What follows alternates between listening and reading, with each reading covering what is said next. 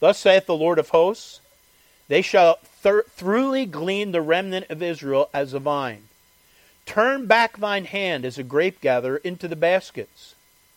To whom shall I speak? This is now Jeremiah speaking. To whom shall I speak and give warning that they may hear? Behold, their ear is uncircumcised, and they cannot hearken. Behold, the word of the Lord is unto them a reproach. They have no delight in it. Therefore, I am full of the fury of the Lord. I am weary with holding in. I will pour it out upon the children abroad, and upon the assembly of young men together. For even the husband and the wife shall be taken, the aged with them, with him that is full of days. And their houses shall be turned unto others, with their fields and wives together. For I will stretch out my hand upon the inhabitants of the land, saith the Lord. For from the east, the least of them, even unto the greatest of them, every one is given to covetousness, and from the prophet, even unto the priest, every one dealeth falsely.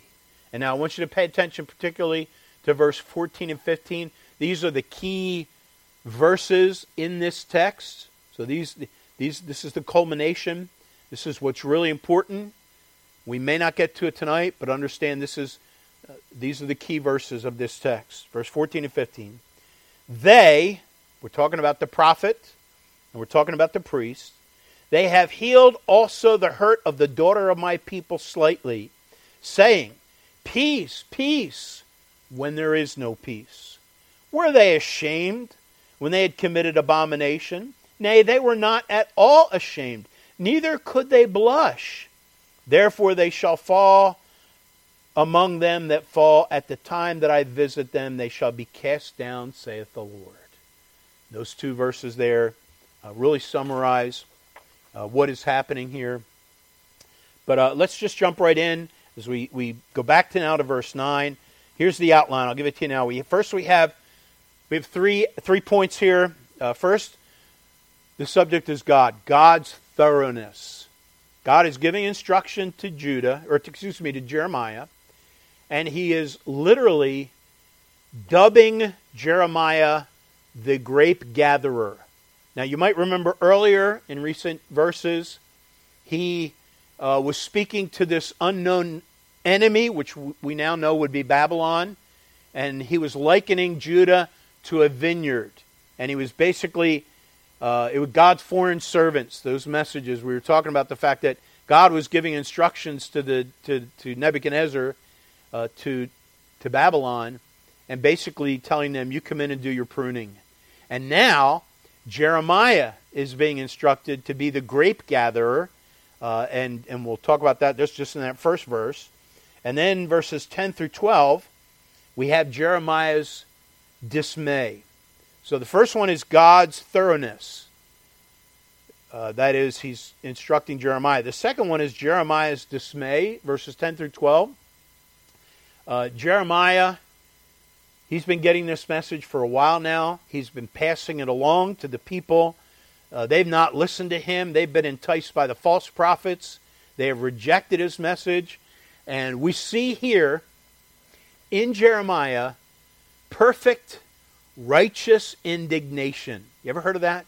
Righteous indignation is, there is a place for Christians to be indignant, to be angry. Paul said in Ephesians, be ye angry and sin not. Anger can be a sin.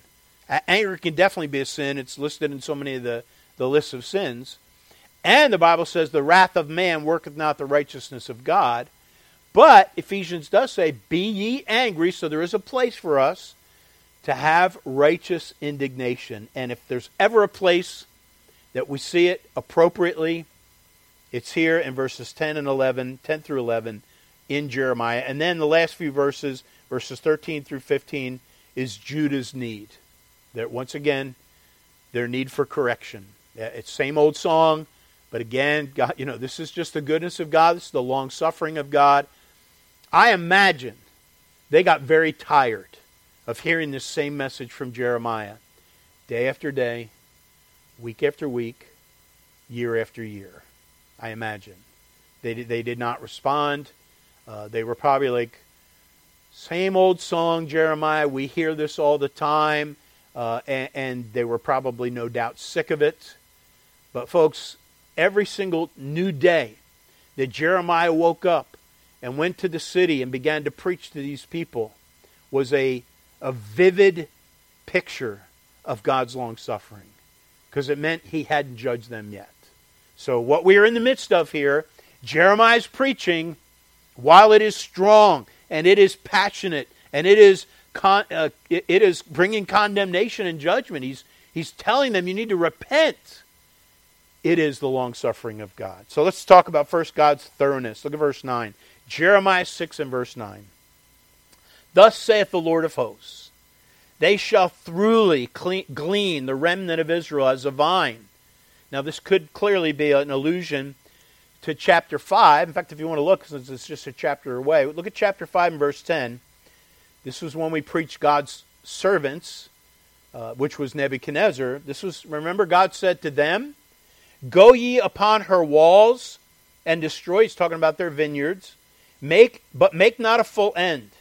Take away her battlements, for they are not the Lord's. For the house of Israel and the house of Judah have dealt very treacherously against me, saith the Lord. They have belied the Lord and said, it is not he, neither shall evil come upon us, neither shall we see sword nor famine. And so clearly, now he's picking up on this again, possibly referring, going to make a segue from talking about this unknown enemy at the time, and then the end of verse 9, so verse at the beginning, thus saith the Lord of hosts, they shall throughly glean the remnant of Israel as a vine. They're going to come in and do some pruning. And now he's talking to Jerusalem, Jeremiah. And he says, turn back thine hand as a grape gatherer into the baskets.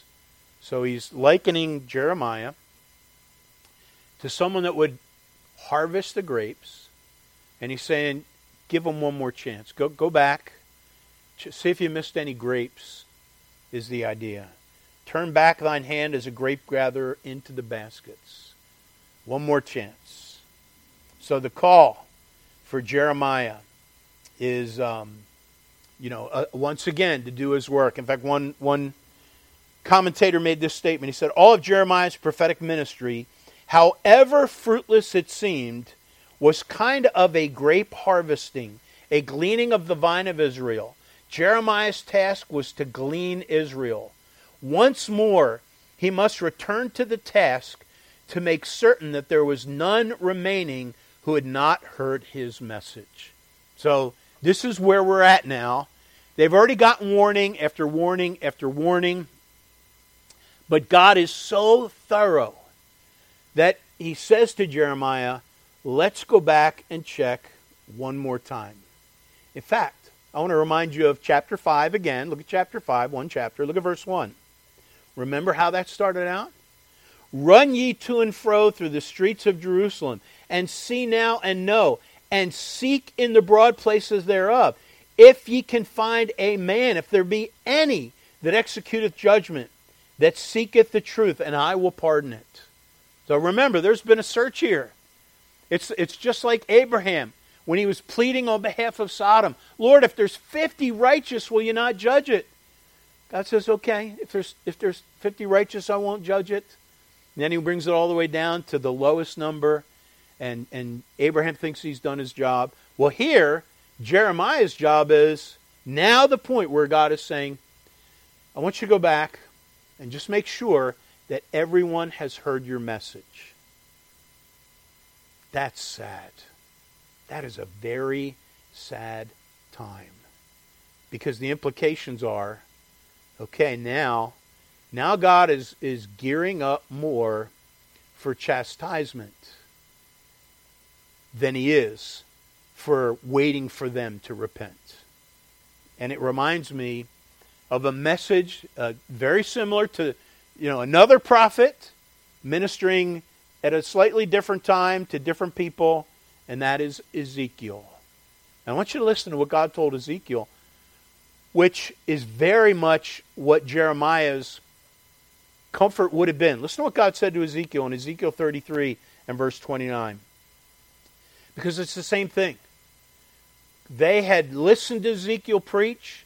They actually liked to listen to him preach, but they were not interested in doing what he said. Listen, in verse 29, "Then shall they know that I am the Lord, when I have laid the land most desolate because of all their abominations which they have committed. Also thou, son of man," he's talking to Ezekiel, "the children of thy people still are talking against thee by the walls and in the doors of the houses, and speaking one to another, every one to his brother, saying," now remember, they're speaking against Jeremiah. And what are they saying? Well, "Come, I pray you, and hear what is the word that cometh from the Lord. And they come unto thee as the people cometh, and they sit before thee as my people, and they hear thy words." How is that speaking against the Lord? When you're saying, you got to hear this message that Jeremiah is preaching. You have to come hear the prophet. And there's eagerness. There's an excitement to hear. But it wasn't because they had a heart for the Word of God. It was maybe because of, I don't know whether it was because of Ezekiel's, speaking ability. But whatever it was, they were very interested in hearing him speak, but they were very uninterested in doing what he said, the commandments of God. Verse 32, "And lo, thou art unto them as a very lovely song, and one that hath a pleasant voice, and can play well on an instrument, for they hear thy words." Wow, this is talking against the... Most preachers would love that. People want to hear me preach. People want, people like it. And they did. He was like a lovely song. "They hear thy words, but they do them not." Verse 33. Here's why God was calling Ezekiel to do what he was doing. "And when this cometh to pass, lo, it will come. Then shall they know that a prophet hath been among them." Wow. That's it. And I believe Jeremiah was in this very similar stage at this point of where we're at in his message. God says, go back, just make sure everyone's heard it. You're going to go check the grapes one more time. Go back and see if there's just one. I want to make sure everyone has heard your message. Not now because he was expecting them to repent, but he just wanted them to know a prophet has been among you. You rejected him. You rejected his preaching, but a prophet had been among them. Now we are talking about God dealing with His own people, the Jews. But I want you to realize that our God is so consistent and so just and right that the judge of all the earth will do right. And the Bible says, righteousness exalteth a nation, but sin is a reproach to any people. And He's here. He is dealing with His people, the Jews, the people of Judah. He's already dealt with the people of Israel. Now He's dealing with the remaining tribes, Judah, and He's about ready to bring chastisement to them. And we are reminded here that our God is a just God. One of the arguments that people use to reject our God, it's interesting how inconsistent atheists can be when condemning our God, the God of the Bible. And here's a common challenge that maybe you've heard this, where people will blame the God of the Old Testament, something that happened. For example, here's what I've heard, and here's what many people. They'll look at the fact that God tells Israel, go into the land of Canaan, take over the land and destroy the people. And God did say that, did He not? God went in and said, you go ahead and take over the people. And so here's a common rebuttal, supposedly, of Christianity. Your God, and by the way, this is in the book Tactics. I shared that this morning, and I love this. It's right at what we're talking about here. Your God committed genocide when He destroyed the Canaanites. Wow, that's supposed to get us unguarded. Your God committed genocide. When He had the Israelites, the Jews went in and they slaughtered the Canaanites. Want to hear a good response to that? Of course God destroyed them. If you had witnessed the things that they did, including burning thousands of children and even infants alive in sacrifice to Moloch, you would have asked, how can there be a God who allows these people to do such evil? Is that not true? Is that not what you hear? You know, how could a good God allow this evil to go on? And yet, when God does put his foot down, and he gives space to repent, not just to Christians, he gives unsaved people space to repent. He gave the Canaanites space to repent. And yet, and so the answer is yes. It was not genocide, it was judgment. And they deserved it. And so here, in a little different way, not in the condemnation part, but God is going to judge, he's going to chasten, he's correcting his people, Judah. And because he has to punish sin. He has to correct, especially those that are in a covenant relationship. What kind of a God would we have if we were in a covenant relationship with him and he allowed us to do whatever? I mean, we just lived in violation of committing crimes against our God, and he didn't do anything about it. What kind of a God would that be? His love and his character demand that he respond. And the Jews are given fair warning. Next point, we'll just start to touch on it till next time, is Jeremiah's dismay. Look at verse 10, Jeremiah 6, beginning in verse 10. To whom shall I speak? This is now Jeremiah speaking. To whom shall I speak and give warning that they may hear? Behold, their ear is uncircumcised. Now this phrase is used a lot in the Bible. We hear about uncircumcised hearts, uncircumcised lips. In other words, things that their heart has gotten hardened, their lips have gotten hardened. Here's the first time we hear about their ear, uncircumcised ear, which means they're becoming hard of hearing. They cannot hear. Behold, the word of the Lord is unto them a reproach. They have no delight in it. See, they no longer value God's word. Their ears, which used to be attentive and tender, are now callous and hardened, and they're not. God's word is now an offense to them. That's why Jeremiah can preach so passionately with tears, and people will hear that and see him and be unmoved. Verse 11. Therefore, this is not still Jeremiah speaking, therefore I am full of fury of the Lord. I am weary with holding in.